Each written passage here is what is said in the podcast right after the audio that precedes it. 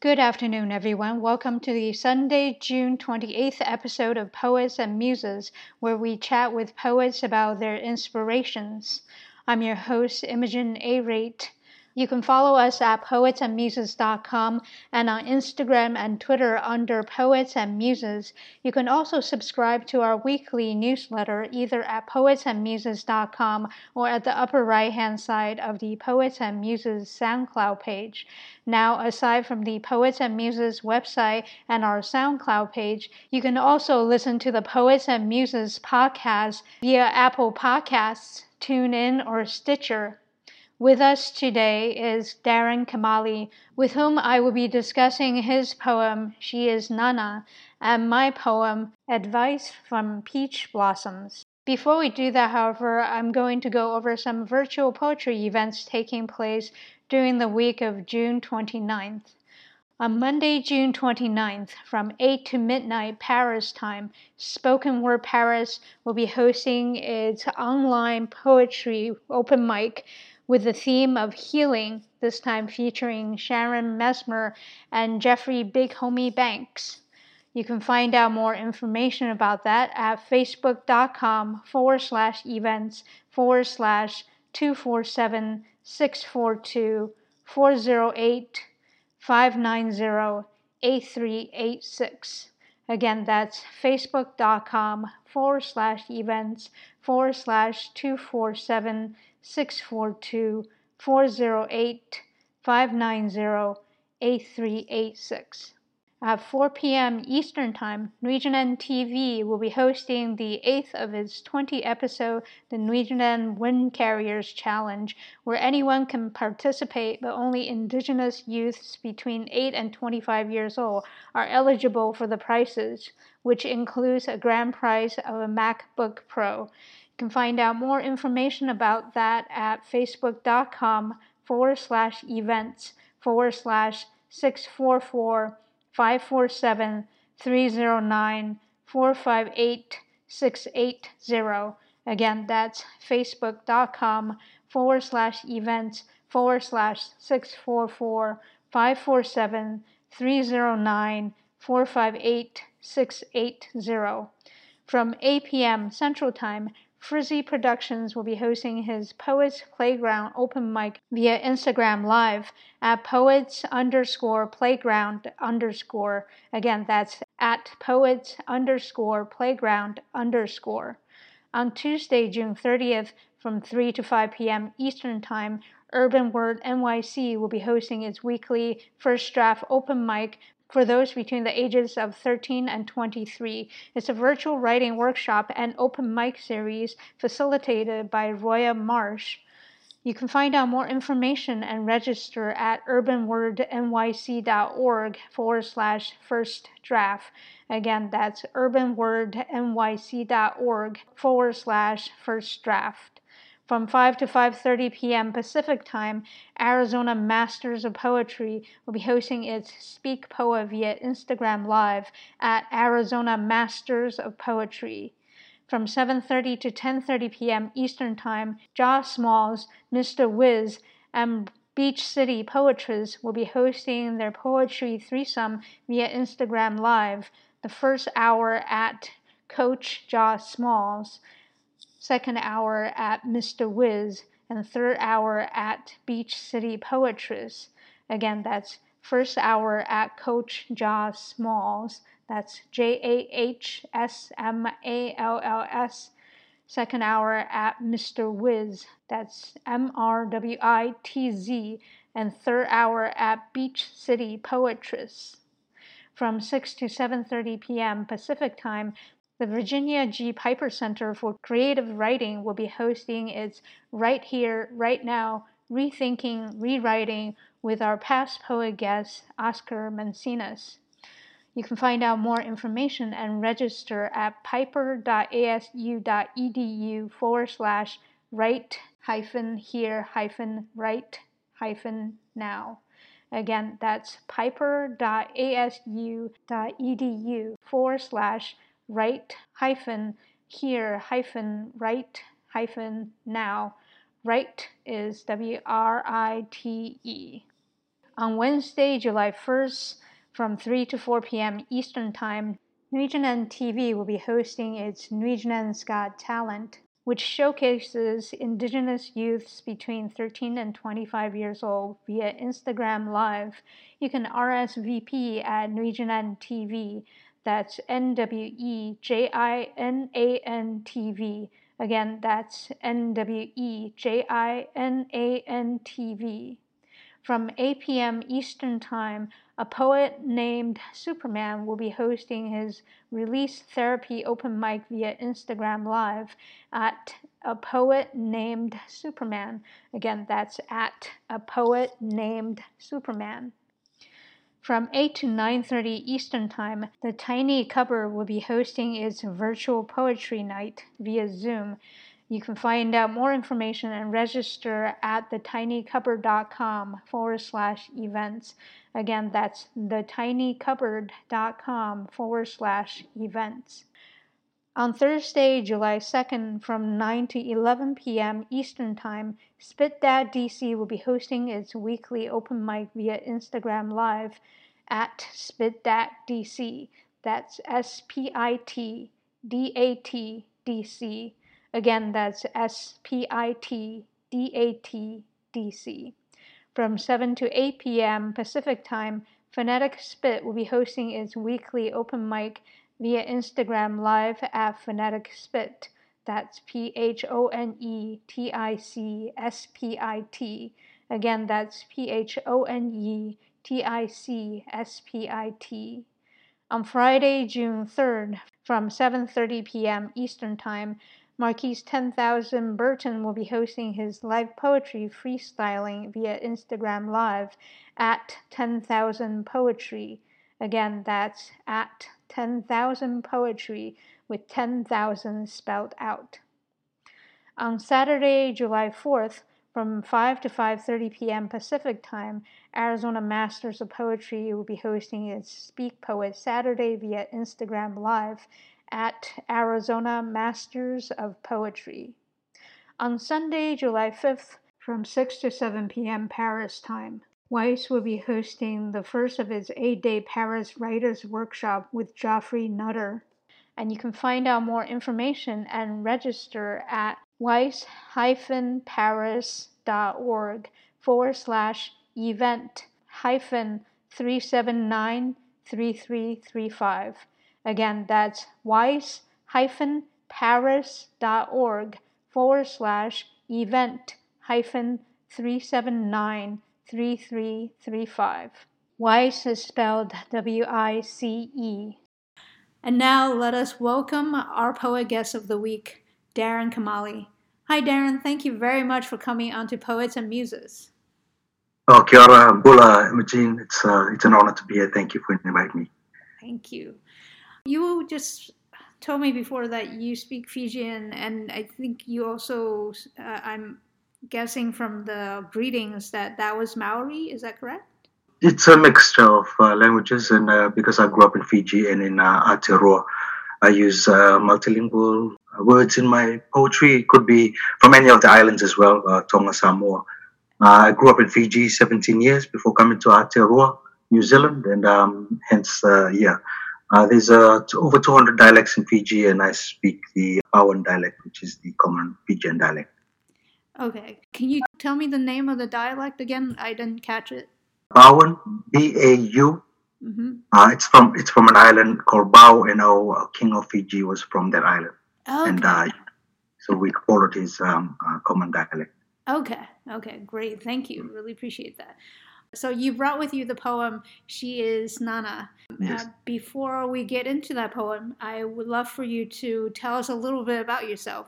Yes, so you know, I'm Darren Kamali. I grew up in Fiji, like I said. Um, my grandparents actually grew me up uh, while mom worked here in New Zealand and Australia to um, uh, pay for my school fees, and uh, yeah, was uh, allowed me to get educated in Fiji mm-hmm. and in New Zealand. And um, yeah, so I grew up in Fiji 17 years uh, in a house in Samabula North, Tumbo Street in Suva, which is the capital of Fiji. Okay. And um, yeah, I grew up there. My grandparents grew me up. I went to a Marist Brothers School Mm-hmm. I was an altar boy for nine years, Catholic. Wow. Uh, my grandfather was in the military. Mm-hmm. So um, I grew up very um, under the military, under Catholic, and under the culture of uh, Uvea and Futuna, which is my surname Kamali comes from. Comes from an island called Uvea and another island called Futuna, which was my great grandparents' island, and they eloped to Fiji four generations ago. Oh wow! Okay. Yeah. So most of my poems that I'm doing in this book is my memoir poems called Vunimango uh, Mango Bar Collections, and that's when I was growing up in Fiji. I've got a compilation of 41 poems that's uh, being published at the moment, mm-hmm. and that should be available online in the next couple of months. Okay. Yeah. When did you start writing poetry? When I first came to Aotearoa, actually, um, grew up in Fiji, very um very sort of uh, musical family most of my family um, members i guess we went to church and we sang a lot and right. been involved in the choir and stuff like that right. um, but when i came to aotearoa new zealand and that's this is where poetry found me and i started off on the streets of uh, auckland in 98 99 busking mm-hmm. doing street poetry and um, yeah got picked up by a producer and he did an album we did an album in 2000 called Aotearoa Immigrant Story Mm-hmm. And I got funded by Creative New Zealand to do another album. Everything's in poetry form, and I um, right. rearranged them into music and song. Oh, okay. Yeah.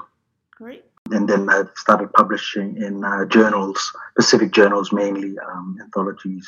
Started in 2006, mm-hmm. and my first first full book was uh, launched in 2011. Mm-hmm. Went to a residency in Hawaii 2012, and I released my second collection with a Hawaiian publisher, mm-hmm. Ala Press, in uh, 2014. Mm-hmm. And uh, yes, it's been six years coming for this uh, next compilation. Wow. Yeah. What made you decide to do poetry when when you got to New Zealand? I came here in '92 uh, and I met up with a reverend called uh, Reverend Moore Strickson Poor. At the time, I was sort of looking from you know, sort of ways of where I'm going to go from here. Yeah. Uh, being lost, coming out of a village in Fiji, and just being an independent and um, individual in the city yeah. was a bit of um, yeah, it was a bit of an eye opener for me as well. And uh, yeah. it was great that I met this reverend, and he said to come into his. Were, he was doing a course, which was a social work course, but it was heavily based around art and poetry therapy. Yeah. Um, and so my first three poems that I wrote was uh, "Where I Am," right. where I'm from, and where I'm going. Okay. So those were my first three poems in '98, and I haven't stopped writing poetry since then. Wow! Yeah, that's amazing. So, if you don't mind reading the poem "She Is Nana" for us, then we can discuss it. Okay, then. This one's dedicated to my grandmother. Mm. She is Nana. Tears fall like silver rain, sleepless nights, countless rosary beads between withered fingers, freshly lit candle burning on the altar, our Father who art in heaven, Lord be thy name, pacing the front yard step by step, beat by beat, as hours disappear, sorrowful mysteries. Hail Mary, full of grace. She has witnessed children bearing babies, unknown fathers, generation, what next? All she ever does is pray, God have mercy on us. Jobless, violent fathers, loveless, desperate mothers, sorrowful mysteries. Glory be to the Father, to the Son, and to the Holy Spirit. She refuses to go, saying, Not yet, growing older, watching grandchildren grow, great grandchildren grow to have children. The cycle continues, untold stories unfold. Nothing good comes out of the barracks. I came back to visit Nana, to sit under that mango tree with her one last time. For theirs is the kingdom, the power, and the glory forever and ever. Amen. Thank you. Thank you. You talked about being raised Catholic.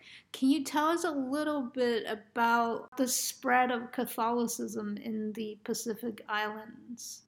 Yes, I think the influence of Catholicism came through France, uh, mm-hmm. came through France and Tahiti, which is French Polynesia, yeah. and then um, yeah, it ventured throughout the Pacific, Micronesia, Polynesia, Melanesia, mm-hmm. and um, yeah, so they had missionaries back in those days, and right. um, so I think it's one of the biggest religions in the Pacific. Uh, second, probably to Methodist. Oh wow! Yeah, there's a lot of Catholics in uh, in the Pacific as well. Wow. I grew up Catholic, and I came to New Zealand, and I think I, I'm more sort of like I see myself as a spiritual person nowadays than than religious. But um, yeah, uh, it was good learning. It was good growing up with my grandparents, and um, yeah, I learned a lot of um, morals and values from them as well.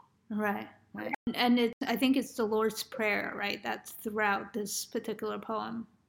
Yes, it's from the um, the Rosary, the Holy Rosary uh, prayer, mm-hmm. and it goes through um, yeah different stages. Because when I was growing up in the islands, uh, we had to say prayers every night, and yeah, for sure, go to church on Sundays.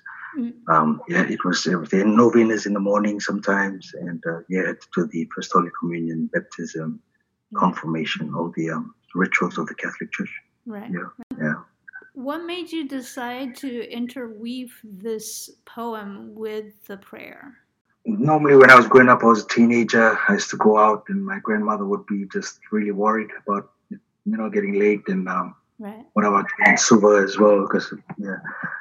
Uh, and then she'll be out in the front yard with her rosary beads in her hand, and uh, she'll be praying the rosary and waiting for us and hoping every next bus or car that'll that'll be us coming home and stuff like that. So right. yeah, she was always worried uh, in, uh, when I was a teenager, and I guess yeah, when I was 17, it was a bit of a relief. But although she was sad that I had to go to Aotearoa, New Zealand, right. she was happy that uh, yeah, it was for better opportunities and uh, yeah. yeah, and to yeah, and to, to have some good influence, I guess. Yeah. yeah, yeah. When did you write this poem? I wrote this this whole collection over the last three years.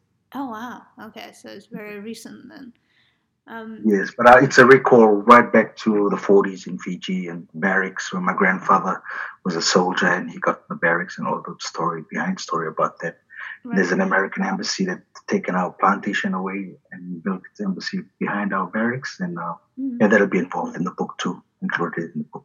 Yeah, I remember you talking about mm-hmm. that in the other poem that I read, uh, the one that's about your grandfather, right? That's right. Yeah, Vunimango. Yes. Yeah. Was there a specific reason you decided to write a poem about your grandmother? Yeah, this whole book I'm dedicating it to my grandparents because, oh, okay. um, yeah, just uh, acknowledging them and the way they brought me up and my memories of growing up. So it's actually coming from a young boy's eyes, maybe a teenage boy's eyes, 12, mm-hmm. 13, 14 year old and um, yeah, sort of what I saw at that time, and I was trying to capture it in this collection of poems. Right. I thought it's interesting that you start this with tears fall like Suva rain. Is there a specific reason why you decided to start with a sad imagery? Yeah, I think I picture my my sort of grandmother, my nana, uh, sad. Uh, I think right through her, she's always been worried and always been sort of in that uh, that space. And, and it rains in Suva; it doesn't stop, you know. So mm-hmm. it's, it's endless rain, and, uh, and that's what I sort of wanted to capture there is that she never stops crying. Actually, you know, right. even if she's not got tears, you know, from eyes, the tears are falling in the, in her heart, in the spirit, you know. Yeah. Right. Right. Even though you invoke the sorrowful mysteries you talk about that and you sort of hint at certain things like jobless, violent fathers, loveless, desperate mothers. Um, yeah. Yeah, I guess we grew up in a, in a village of barracks and there was no fence, no boundaries. And uh, yeah, my people like my granddad went to war and uh, there was no therapy after war. So um, he came through it, but a lot of the younger people didn't come through it and we didn't. Yeah. I grew up with the yeah, sort of we just grew up being exposed to other our neighbors, what's happening in the neighborhood, and not that it was a bad thing, but it was yeah, so it was a sort of melancholy kind of feeling as well, and uh, yes. Right. It was different. Uh, we were in the barracks, and yeah, and I guess I'm just writing about uh, soldiers after war and what happens in families. Right, um, right. Yeah, and what what's the result? How does it result? And that's what I saw. That's what I stories that I heard I included in this collection. Right, which you talk about uh, a bit more when you were writing about your grandfather in the other poem. Um, that's right. So it had a few stanzas, and uh, yeah, brought him out in his younger days and when he went to war and, and, stuff like that, and the transition into being an old man and starting to get sick. Uh, due to the you know his plantation being taken away and, and stuff like that. Right. Yeah, and he passed away early at 75. My grandmother passed last year. Oh, wow. Uh, Emma, okay. Emma Kamali, and uh, that's why I really want to publish this book uh, maybe in the next month because her anniversary comes up on July the 13th uh, of her passing. Wow. And I just wanted to acknowledge her. Yeah. Right, right, right. And it's interesting because you allude to this violence, but in this particular poem, you don't really talk about the source of it, even though in the other poem you do, in terms of the what they used Where it's coming from, and yeah, and the, the backstory to some of those problems in our barracks, and it was due to socio-economic problems. It was one bedroom barrack uh, growing up, and there was about 14 of us in that one bedroom barrack. And, uh, now it's gone up into two bedrooms, and we've done something at the back Right. But there's still about 17 of us staying in the islands, and, and we support them from uh, Te Wow. You know, yeah. Well, when you say a one room barrack, or yeah. a one bedroom, excuse me, barrack, can you give us an idea of, of the dimensions, how big it was or how small it was? Uh, would be about four by four meters a room, and that'll be our sitting room and our kitchen and our uh, one bedroom. And the bathroom and toilet will be separate from the house, which is outside. Okay. Yeah. Yeah. So it's and then it, when once we extended it back, I think it was the late '80s, early '90s, and now yeah, we've put in two more bedrooms in in a, in a back house. Right, right. So yeah. 16 square meters or 160 about square feet. It's it's something like a bunker, you know, sort of a bomb shelter kind of setup, and wow. yeah, it's really uh, cemented, really uh, thick walls, and uh, right. can get really hot as well especially in the tropics. Yeah, yeah. Yeah, yeah they, they don't, you know, when, like when colonization happened, they didn't really ad- adapt to the local environment. That's right, yeah.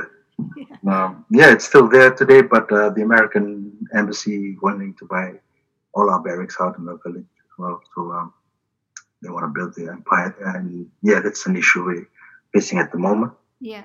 And that's the importance of this book that I compiled. Right. Yeah. Yeah, it's it's very important to talk about that because we don't really talk about it here. I, I don't I don't think we're aware of it here. It's not no, really talked.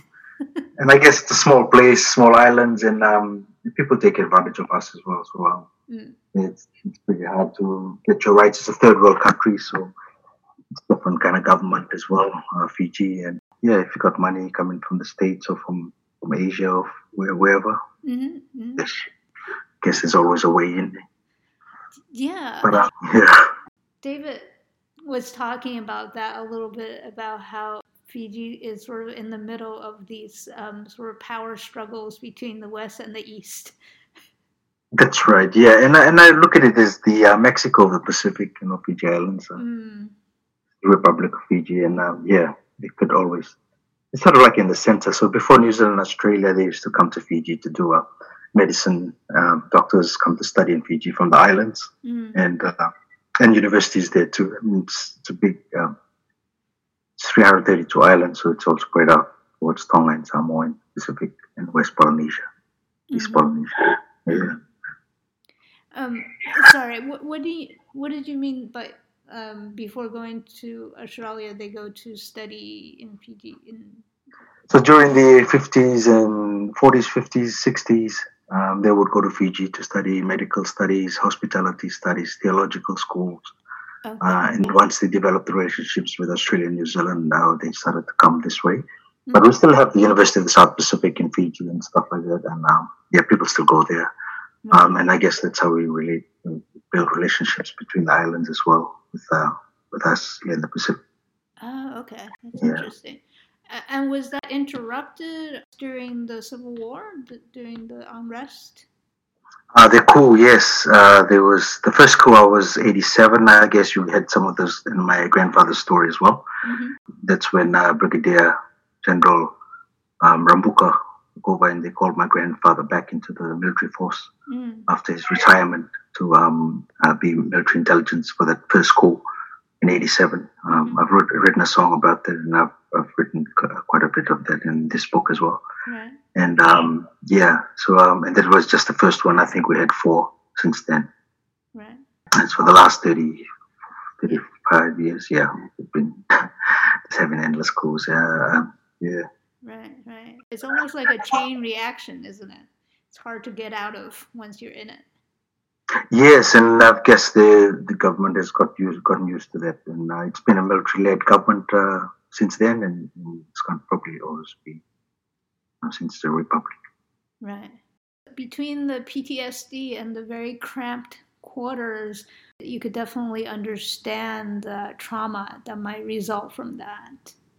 Yeah, I guess uh, now it's not as poor as we grew up, or my parents grew up in the barracks in Tumbo Street. But uh, yeah, they're still suffering there. They, it's it's really hard, and especially after this COVID, um, a lot of them has lost their job. My cousin has lost his job. He's only three days a week, and normally he works forty hours a week, and he gets only 150 bucks. So, oh wow. Yeah, so it's not, it's not easy. I guess that's why I was sort of chosen to come overseas as well, and for better opportunities and other stuff like that. To support our family back in Ireland. Right, right. Yeah. What I see is this very seamless integration between you know this reflection on the mood of your childhood and some of the harshness of it. Interweave with the prayers. Was that in itself a social commentary? Um, uh, what were you trying to say with the juxtaposition between the two yeah i mean throughout the book there's a lot of um, struggle and a lot of challenges that we face growing up there in the barracks, but it actually brings out. Uh, remember, there's a, there's about 41 poems, and uh, right. and it goes different characters, and it actually um, it weaves. I think the, the good memories into the hard times as well.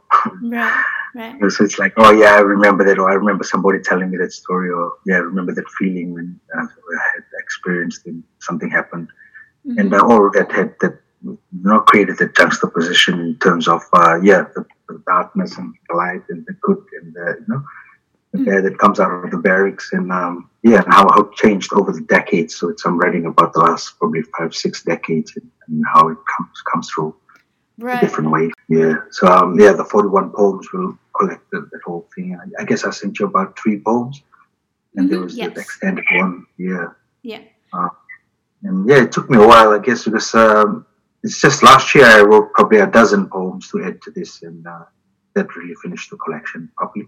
Right. And uh, and I felt it was ready to go after three years, and um, yeah, it feels right. And my grandma passed away last year, and I told her before she passed that this is going to be a book right. to remember. Yeah, so they, their memories are not in vain. Mm-hmm. Mm-hmm. Yeah. Specific to this book, though, the melancholy. I mean, you you do talk about some of the the happier thing seems to be now. Like the last stanza is the more. Yeah. The so um, yeah, to sit under that mango tree for one more time and just you know yeah. remember that, that last Talanoa, last conversation with her, and, and that was when she passed, and for theirs is the kingdom, the power, and the glory forever and ever. Amen. That's my grandparents right there. Yeah. Right. Right. They got up to for me. They got up to heaven, you know. Right. To right. paradise. To, yeah, right. to Polotu. Yeah. Right. In a way, it's a very like I don't know if I want to say Catholic or Christian because I'm I'm not uh, I'm actually not religious.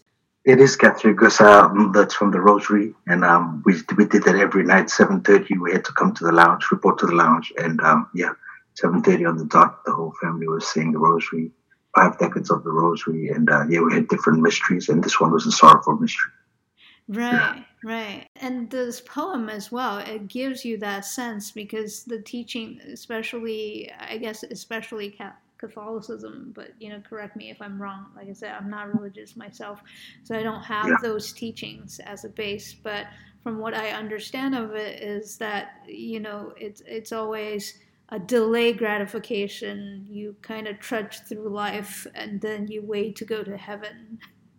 Yes, that's right. Yeah, yeah, that's that's correct. Yeah, that's pretty right. And um, yeah, I guess we grew up like that, and it was about yeah. At a point, I grew up with seven sisters as well. So mm. my mother had an older sister, and there's seven sisters, and we all were brought up Catholic, and um, we would go outside, and we would, would want to see the lady of Fatima, you know, the three ladies of Fatima, they might appear above the mango tree or something. Mm-hmm. I guess that's how much we were involved and how much my grandparents were staunch about the Catholic religion. Right. Uh, in Tumbo Street, that household, there can never be another religion that comes to them. Otherwise, even if you were a member of the family and you change your religion, you would be, yeah, cast out of the family. That's wow. how staunch my grandparents were. Actually. Wow. Yeah. yeah. yeah. It comes through, right? Even though maybe you cover this story somewhere else, but there is that. Um, there can never be a, another God apart from the Catholic God in that household, and that's what I was spelling out in the book and in most of the poems. Right. I mean, I don't really. Um, sometimes I don't uh, uh, don't agree with all the Catholic with all, what the Catholic Church is doing, but um, that's just something I only understand because I grew up 17 years just fully embedded in that religion, and um, yeah, I get my boys to go to church and stuff like that, but. Uh, yeah, they can make their own choice. I guess Aotearoa has given me the choice. Mm-hmm. At 17, I came to New Zealand, and uh, yeah, got, I was more of an independent. I grew up in a village. A village screwed me up, and then yeah, they sent me overseas, and I really was culture shocked when I came to Aotearoa and the climate from the tropics to windy Wellington, really cold, and yeah, I just, I just, it didn't make sense to me. I don't, I didn't know why they took me out of that place. But today, after this, uh, all these books, and after the experience in Aotearoa, mm-hmm. I give thanks. Give thanks to my grandparents and right. my mom and family. Right, right. Yeah, it's it's always good to have a different perspective, right? Yeah, and they really invested in that, and, and they got me here to where I'm at today, mm-hmm. and I mm-hmm. give thanks. Yeah. Mm-hmm.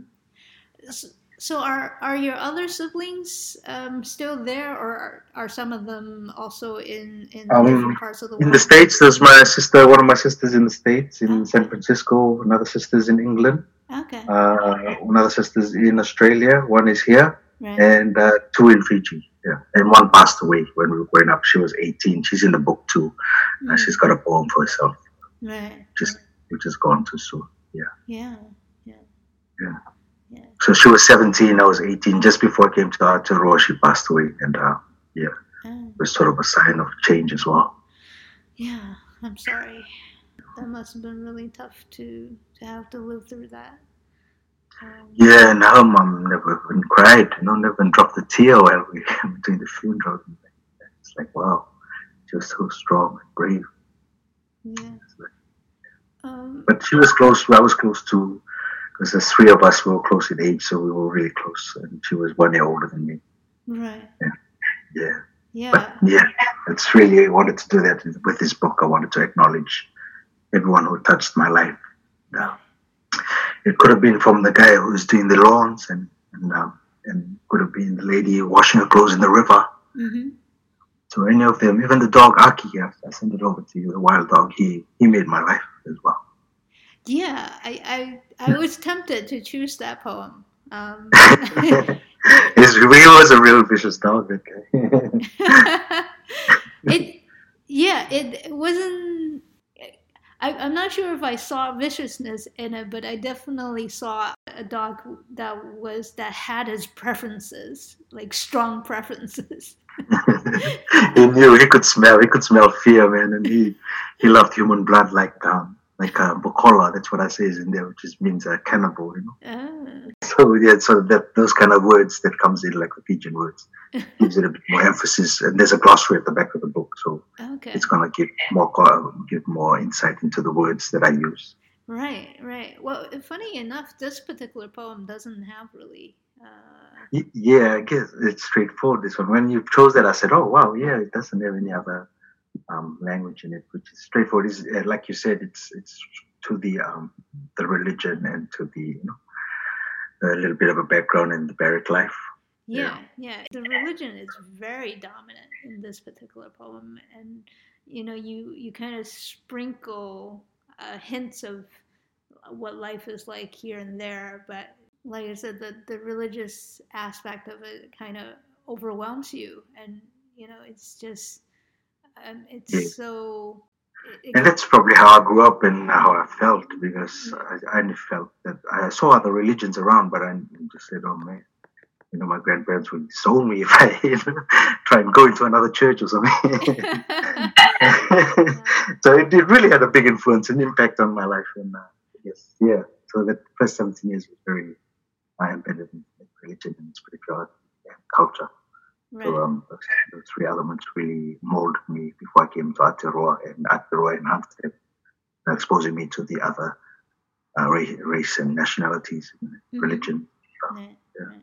I imagine uh, you you have to, even though obviously the closer you are in age, the you you got along with those siblings more. Yes, But- um, Just having so many people in in such a small s- amount of space. And then there would be the barracks would be about forty barracks Mm, on the hill. So one barrack would be fourteen people, maybe another barrack would be more people. you know, so we were we were poor, but not as poor as some of our neighbors. You know? right, right. Wow. So some, of, some of them were building ghettos outside or at the back, you know, and then kind of live, you know, in a little space, right, Yeah. trying to make plantations wherever we could, you know. Just- right. Yeah. Wow. And we even go on to talk about raiding our, you know, neighbor's fence for, for chicken and ducks or whatever. and that's how hungry we were, you know, and after drinking or whatever, you know, it just Right. that's what happened. Yeah.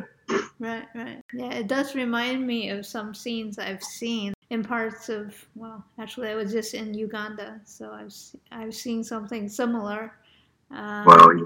there, as well as in the Caribbean.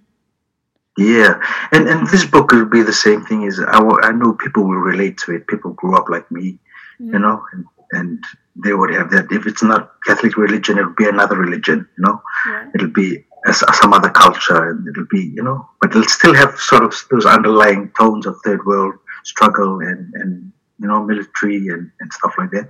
right. So I know a lot, a lot of people will will relate, will relate to this book as well, especially Yeah. my people in here in the Pacific.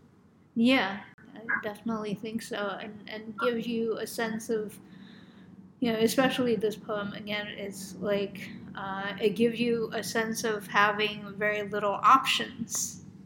That's right, and I guess um, that's where creativity really was born. You know, and I tell my children nowadays, man, you know, we didn't have a present growing up for, for for Christmas or birthdays. You know, we really improvised. We went out there, we broke a stick, and it was our gun. You know, it was our Right. rifle, whatever we imagined. We played marbles. You know, our seasons were not uh, not weather seasons. Our seasons were kite season, marble season. You know, Right. top season, and that, that's it's it's included in the book as well. So I Mhm. guess with this book, you need to read it from start to finish, and you will get the gist of the life of a boy growing up in the barrack in Wall Street, South Borno, in Right. the islands. Right, Yeah. right, right. Yeah. With this particular poem about your grandma, there there is a sense of her having a very melancholy, as you said before, life, and very little escape from it. It's just one day to the next, very similar. There is um, a certain monotony to it.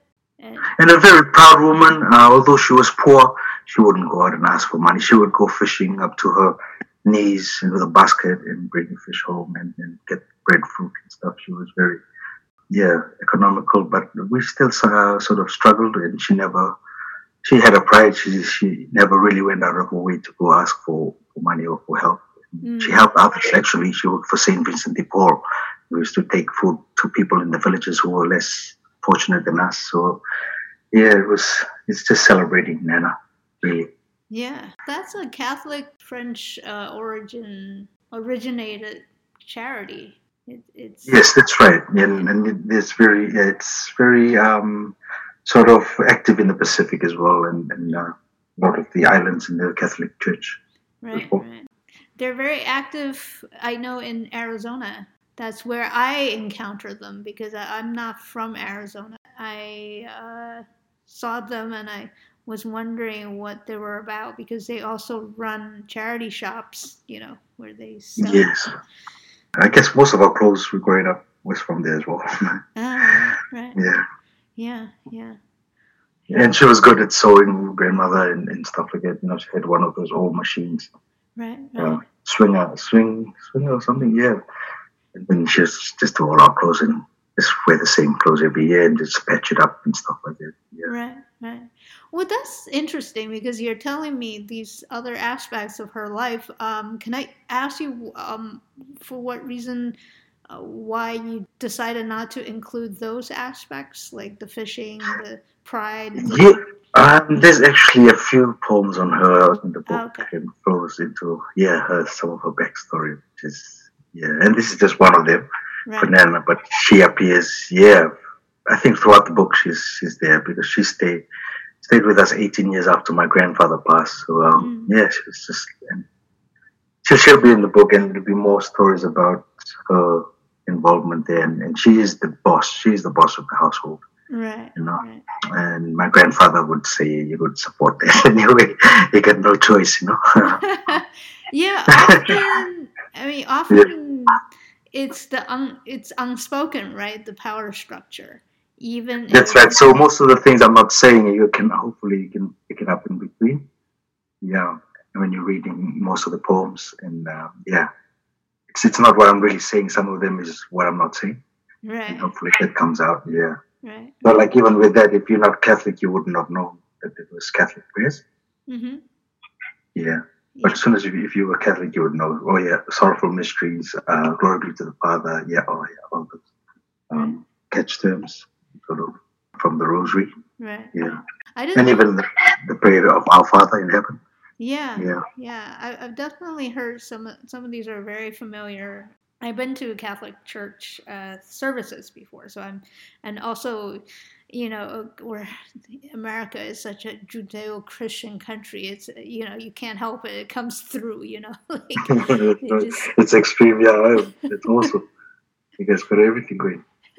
it, it definitely permeates, uh, and so you can't help but be familiar where you, you don't even realize until you catch yourself uh, thinking, "Oh my God!" I know the one. Yes. Yeah.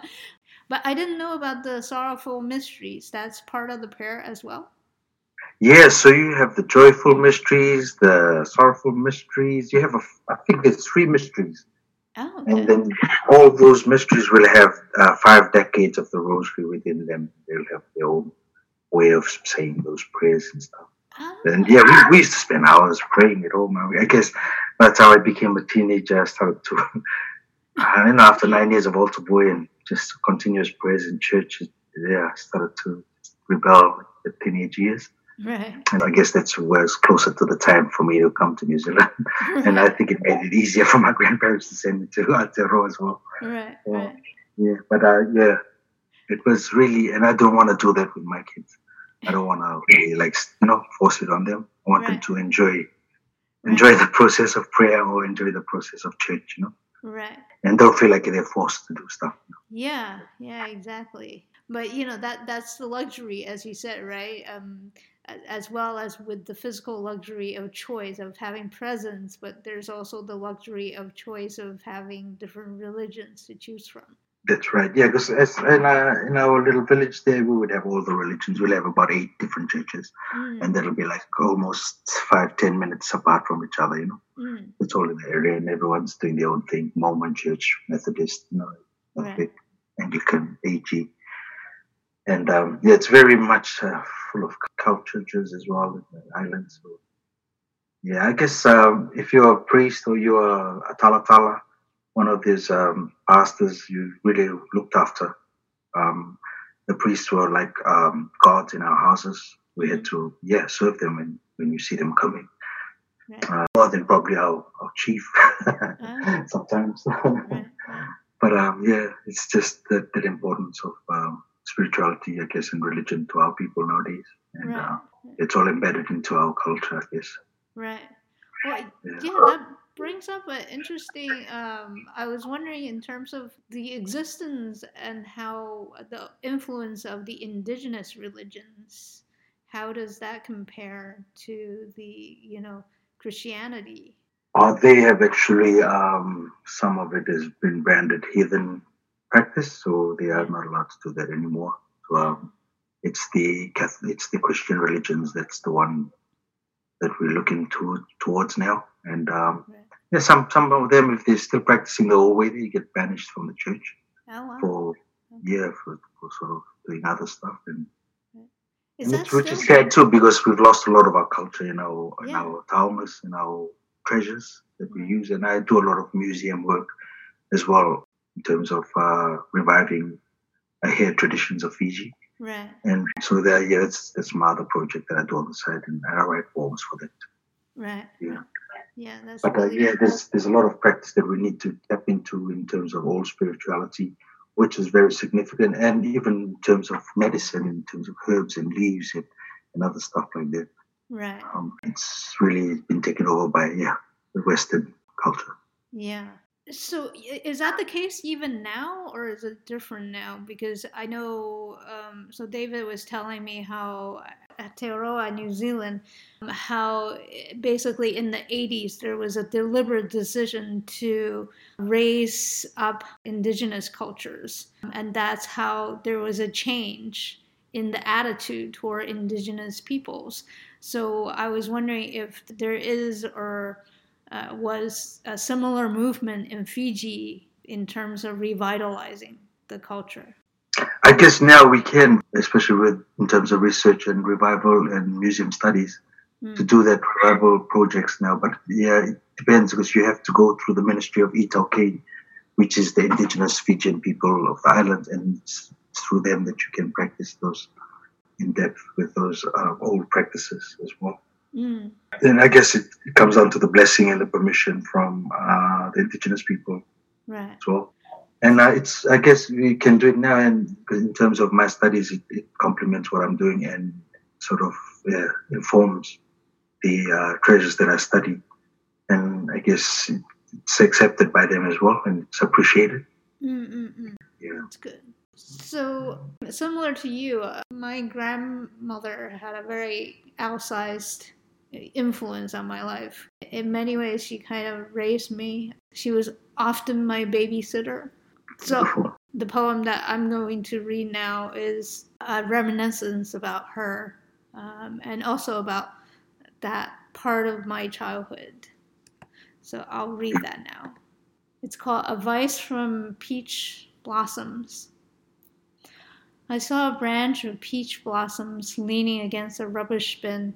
It talked to me about spring times a long, long ago, years of climbing trees and fighting boys with innocence of the past, when peach trees lined schoolyards with blossoms profuse, and teachers spoke of one, two, threes, in a language I've since disused.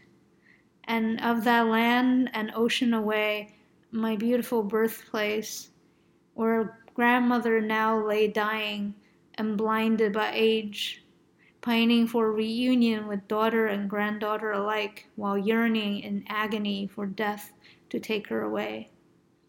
A return to that faraway land where memories come alive of grandmother's soothing voice and remembrance of friends whole sway.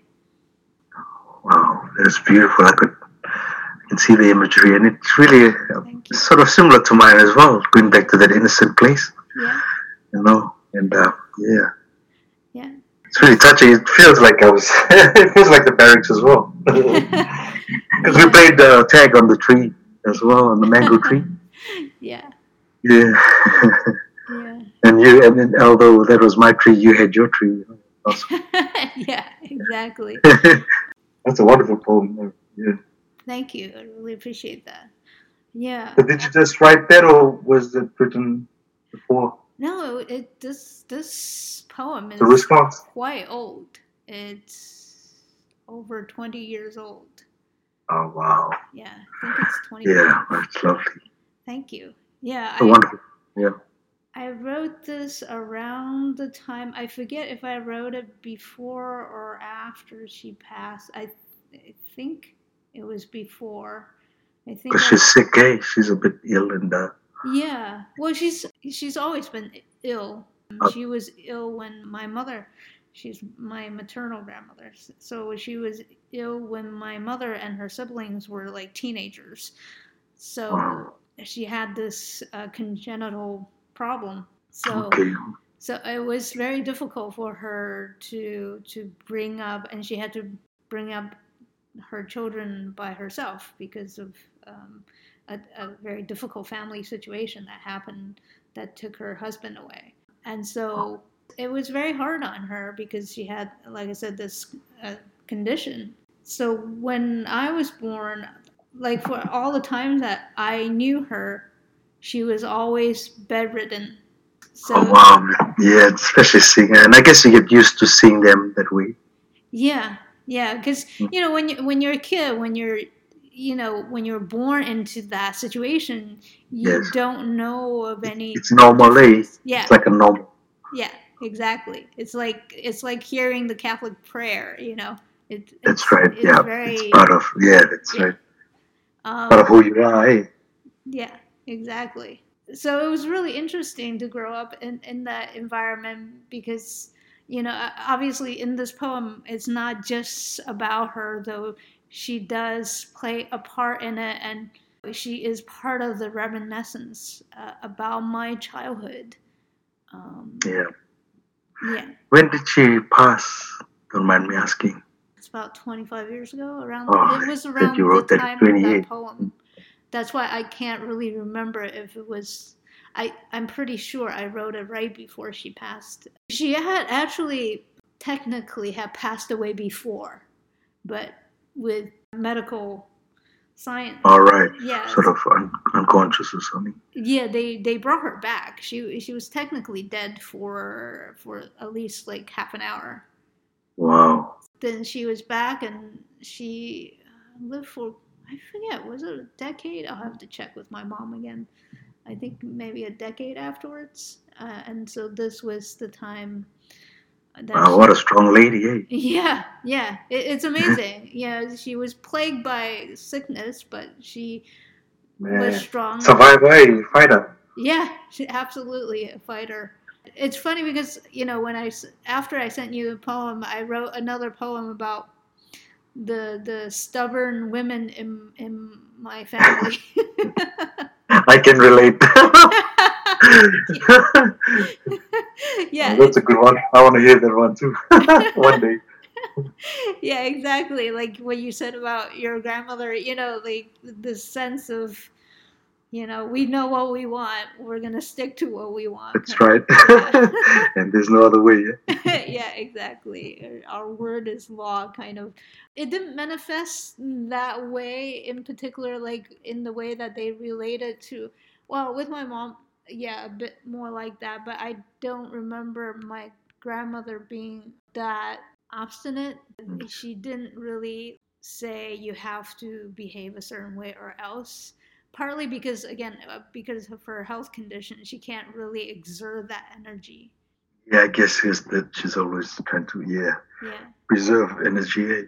Yeah exactly. And funny enough she was raised catholic. She went to catholic school. Oh wow. Yeah. Yeah, yeah. so i guess back in those days eh, like, yeah. Yeah. There was a certain religion yeah. Yeah and and also she she grew up at a time that was quite chaotic so i think better education was through the religious schools. That's right. Yeah i guess so too because we all went to yeah we got educated in those schools. Yeah yeah. So and it was affordable eh? yeah. Yeah. She was not vocal about i don't think she was religious. I don't remember her being preachy. I don't remember her like she didn't read the she didn't use the rosary beads and everything. Well, also political the political climate change. So um, even if she was, she wouldn't be able to express it. But as far as what I know from what my mom told me, uh, I don't think she ever was one of those, you know, church going people. It's just that her Catholicism I don't I don't even know if she was religious, but she did go to religious school again, more for the education than anything. Probably from the parents, hey, from your great grandparents. Yeah, I don't I don't think my great grandparents were religious either. Oh, okay. I think it, you know really it was just a practicality because the Catholic um, uh, they they ran the schools. So, oh, right, yes. You know, and, so it's connected. Eh? Yeah, because you know they they don't separate the educational aspect or they don't separate the religious with the secular education. They go hand in hand. So, yeah, when I say she went to Catholic school, it's more just a matter of that is the sort of school she went to for a better Yeah. education rather than uh, she Yeah, went to follow the religion, and yeah, Right, that's right. Exactly. Yeah. Exactly. Fair enough. Yeah. But there are definitely some that mango tree sitting on the man- under the mango tree of your imagery that you brought up, that sense of serenity. It really it Yes. just made me think of this poem because there was a lot of serenity when I was with my grandmother that I couldn't find when I was with my parents. Definitely, yeah, and yeah, I was really close to them growing up. Um, than I was to my mom, because mom was overseas most of the time. But yeah, those were great times and memories, and yeah, Yeah. it's good to capture it and um, yeah, and feel that again. Yeah. Like you said, it's reminiscent for your poem. It's reminiscent for me too. yeah. Yeah, just going back to the childhood time and, and place and, and or that person. Right, right. And the school, you know, the I just I love peach blossoms just because you know they I don't I don't think they smell nice. I don't remember the smell. I do remember how beautiful They looked. Yeah, And you know, it's it's springtime. It basically just meant springtime. And there were harsh winters, so it's one of those change, change into something bright, eh? I mean, yeah, yeah. It's a sign of life again, you know, after that's right. Yeah. after the harsh. And you feel that as well. You feel it when you say it. You know, as soon as you hear that word blossom, eh? Right, right. Yeah, it sort of brings that image, eh? Yeah, yeah.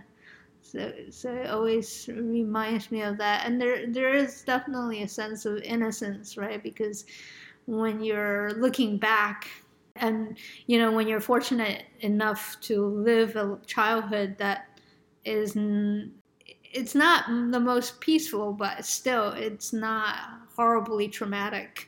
So your memory affords you that that peace. Um, Yeah.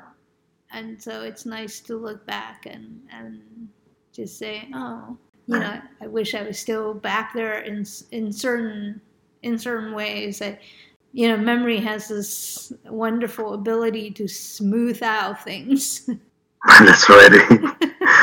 especially in poetry, especially in, uh, if you're writing something based on a memoir, you know? yeah, yeah. I think there are certain episodes that are traumatic that stands out, and then you have poems about that. But you know, that's usually separate. And then you Yeah. have the ones that are about the happier times, and I, I don't tend to write about the happier times. Yeah, yeah, yours is very, um, like mine, it's a mix, eh? Although it's it's still got a memory in it. It's, uh, like I said, like you said, you know, violent fathers and all that's coming in, eh? Mm, But like with yours, it's beautiful. It's just flowing, you know. It's good. It's like uh, yeah, like transition of the season from winter into spring. right, right, Right. yeah. Yeah. I there there is a sadness of losing that beauty, right? Because I, I talk about a language that's being lost. Um, Yes. Yeah. know, The sadness is under under yeah the undertone. Yeah, yeah, exactly. And my grandmother's pain, yeah, and these pains are just uh, the advancing of age as well as her, the fact that she was dying. Um, Yeah. And it was, and I guess you've been probably there must be a whole childhood you, you would have seen her that way, yeah, suffering and just yeah. um, fortunately, I, I would say no. Um, I mean, this particular, when I was lay dying and then blinded by age, these are all parts of her like aging process that I was fortunate enough not to have witnessed. These are things that I heard about more secondhand from my mom because my mom was in touch with her siblings and, and her mother. Uh, well, by that time, I was more in touch with her siblings. So she was relating this to me like third hand. So I was able to, in some way, have the distance to take poetic les- license with that. Um, so when you're reading it, it flows with the rhythm. It doesn't it doesn't jar as much as if you're experiencing it directly, like in your poem. Um, and you feel like it sits well and you know when you once once you're happy with it eh once you i mean sometimes you have to find the right words to sit properly together. Yeah. To make make it mean you know, what you want to mean. Yeah, yeah. I think most of the poem is definitely much more. Um, there, there is a sense of regret. At the same time, there is also a sense of acceptance to it. Yeah, I, get, I get you as well because at the same time, like I said, she's you know she's saying her prayers because she's waiting for us. Right. I have I have that regret as well. I said I shouldn't have kept her waiting. You know, right. shouldn't have got her to be you know right. to cry or to you know to say say prayers continuously because right. of me. I felt a bit of guilt, you know. Right, right. yeah. yeah. The wonderful thing is that you had that beautiful moment that you were able to see her again mm, prior to her yeah. passing. So, you know, you were able to say your goodbyes, which is really, really wonderful. Yeah, no, that was special for me, and um, I, I, I did make an effort every year to go back to Fiji and see my grandmother, especially after my granddad passed. Mm-hmm, mm-hmm. And um, because it really changed everything as well once the you know once gone, and now she's gone, it's actually changed again, and you know, mm. it's really once they've gone, it's hard to replace them, you know. Yeah. yeah. And the, the the leadership changes, you know. Yeah. And the whole team structure changes, family. Because right. we live in extended families, you know, we can have four generations under one roof. Right, you know, yeah. You definitely get that sense of passage of time and then new uh, growth in the family. Yes. and all that. Yeah. But uh, uh, one of the questions I forgot to ask you before was like you have mentioned just now that your mother was uh, in a foreign land, you said? She was here in New Zealand for seven years before I could come over. Oh, Uh, okay. it was just on um, because of the way our governments work, Right, and we, we especially for Fiji, it's a republic, so it's not that friendly at that time. Right. More friendly maybe today, right, but at that time it was really a difficult thing to do, a difficult process, and um, yeah, and the choice was for me. or I mean, the option was for me to stay with my grandparents Right. to do my education, right, while mom worked on her papers here till it was time for me to come. right, Yeah, so it took about seven years, and uh, during that time, that was the way I got educated, and I could wear some good clothes and stuff. Was when mom was working overseas. right.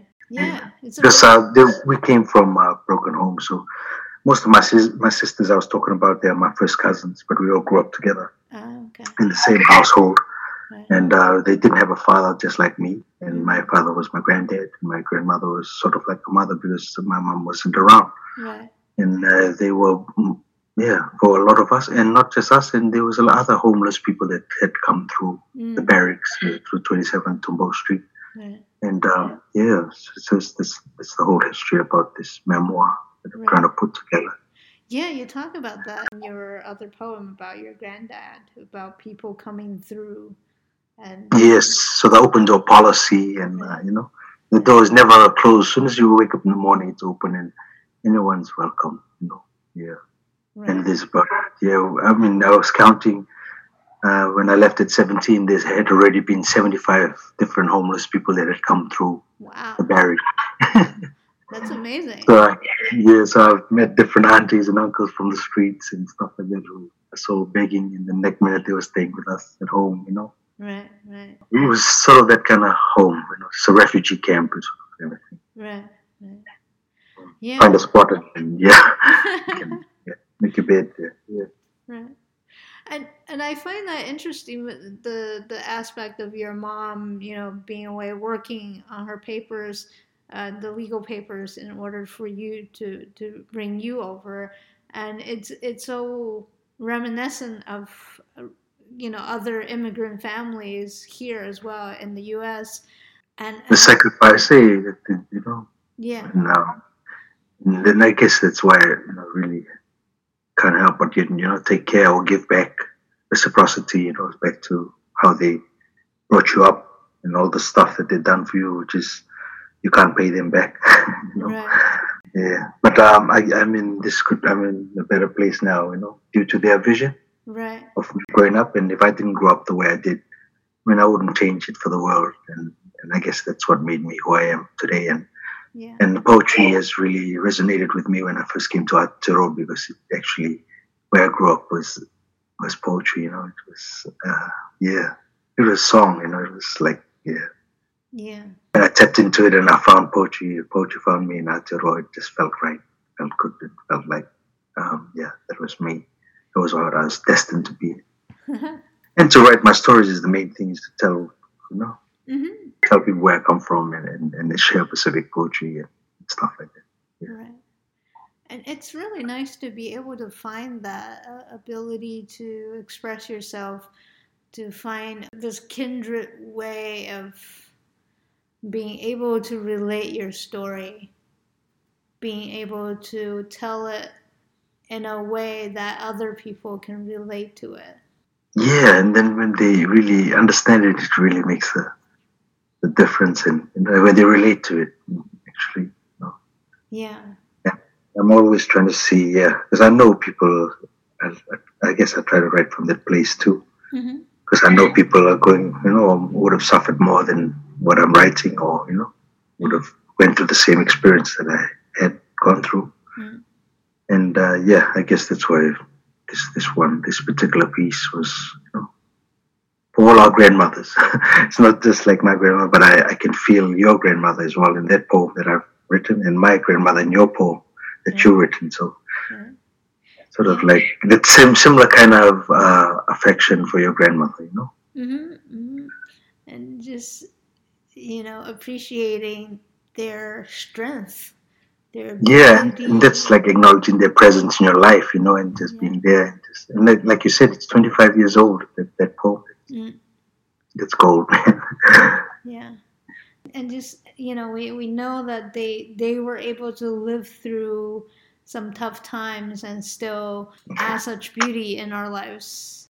That's so true, man. And they, they sacrifice so much just to make sure that, we, you know, we, we get what, you know, those opportunities that, that they didn't have. Yeah. They wanted us to do better and become someone. Yeah. You know, be, be good and do, you know, Right. not not become anything like rich or famous, but you know, support yourself and, and to, to learn from what they taught you growing up, I guess. Yeah. Definitely. So I always ask people in conclusion how now with the COVID, how how do people if they want to go see you read where do where do they find you uh, reading? Are you doing re- virtual readings, and, and then how do they follow you? I haven't done any virtual readings. Uh, this is my first one actually over the COVID. Okay. But I have, like I said, I'm doing my book, and that'll come online maybe in the next couple of months. But I will be recording live poetry Mm. to accompany that, and I would keep you in um, in tech. But for now, my Facebook page is DK Pacific Poet as an artist. Okay. Are you on Instagram or Twitter as well, or no? I am, but I'm not as active actually. I'm pretty slack. no worries, no worries. yeah, so yeah, just Facebook, and uh, I'll I'll get a link once everything's online. Okay, Yeah. sounds good. And otherwise, people can Google my name online. Cool. Well, thank you very much. I, I really appreciate you spending time talking with me about your grandmother and your poems. Oh man, it's pretty exciting. This is my first time I've talked about this uh, before. My uh, like hardly anyone knows my book is coming out yet because I'm keeping it on download. But I want to put that out soon. And uh, yeah, it's this is my first time that I'm sharing it uh, on public media. Yeah. And thank you so much, Imogen. I really um, appreciate your time in uh, sharing and and taking time to share with your grandmother with me as well. Yeah. Thank you. You can find us at poetsandmuses.com as well as Instagram and Twitter under Poets and Muses. You can also subscribe to our weekly newsletter either at poetsandmuses.com or at the upper right hand side of the Poets and Muses SoundCloud page. Now, aside from poetsandmuses.com as well as our SoundCloud page, you can listen to the Poets and Muses podcast via Apple Podcasts, Stitcher, as well as TuneIn. I'm your host, Imogen Arate. Thank you very much for listening. I hope you have a safe and healthy week, and I look forward to bringing you another episode next Sunday.